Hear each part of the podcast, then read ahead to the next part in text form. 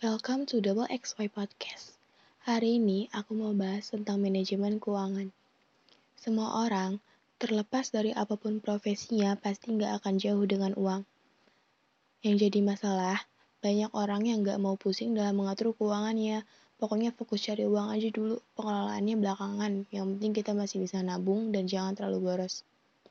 Bisa jadi, mekanisme hemat dan menabung itu cukup dalam perputaran uang bulanan yang sederhana. Contohnya, seperti yang mungkin kamu alami sekarang. Sebagai pelajar atau anak kuliahan, sumber pemasukan adalah dari uang jajan atau kerja sampingan, sedangkan pengeluaran untuk kebutuhan sehari-hari atau hiburan. Dengan gaya hidup seperti itu, mahasiswa kere juga bisa bebas dari masalah keuangan.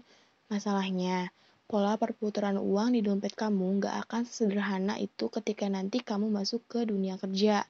Pada jenjang dunia kerja, kamu akan berhadapan dengan tagihan pajak, iuran asuransi, iuran dana pensiun, tagihan cicilan kredit, laju inflasi, bunga pinjaman bank, dan masih banyak lagi. Jadi, kabar buruknya adalah manajemen keuangan di dunia kerja tidak sesederhana menabung dan berhemat saja.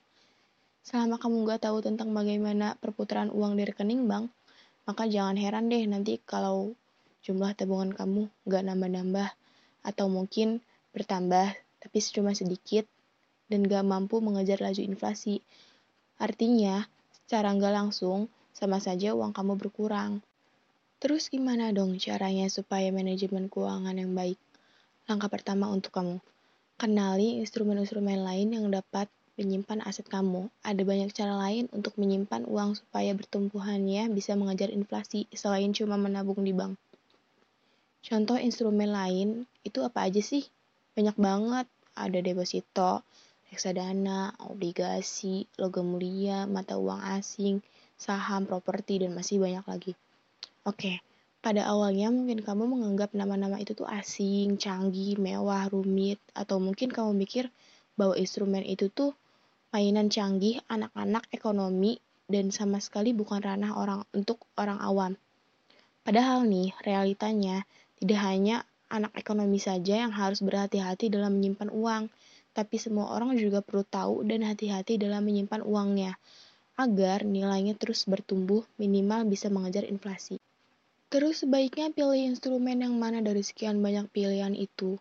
Nah, kalau soal itu, sebetulnya tergantung dengan situasi dan rencana keuangan kamu, baik dalam jangka panjang ataupun jangka pendek.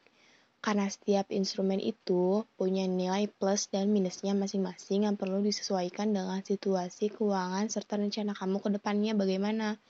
Saranku, mulai sekarang lebih baik kamu mulai pelajari setiap instrumen itu. Jadi nanti ketika kamu sampai di dunia kerja, kamu sudah punya perencanaan keuangan yang lebih matang. Nah, itu tadi sedikit bahasan tentang manajemen keuangan.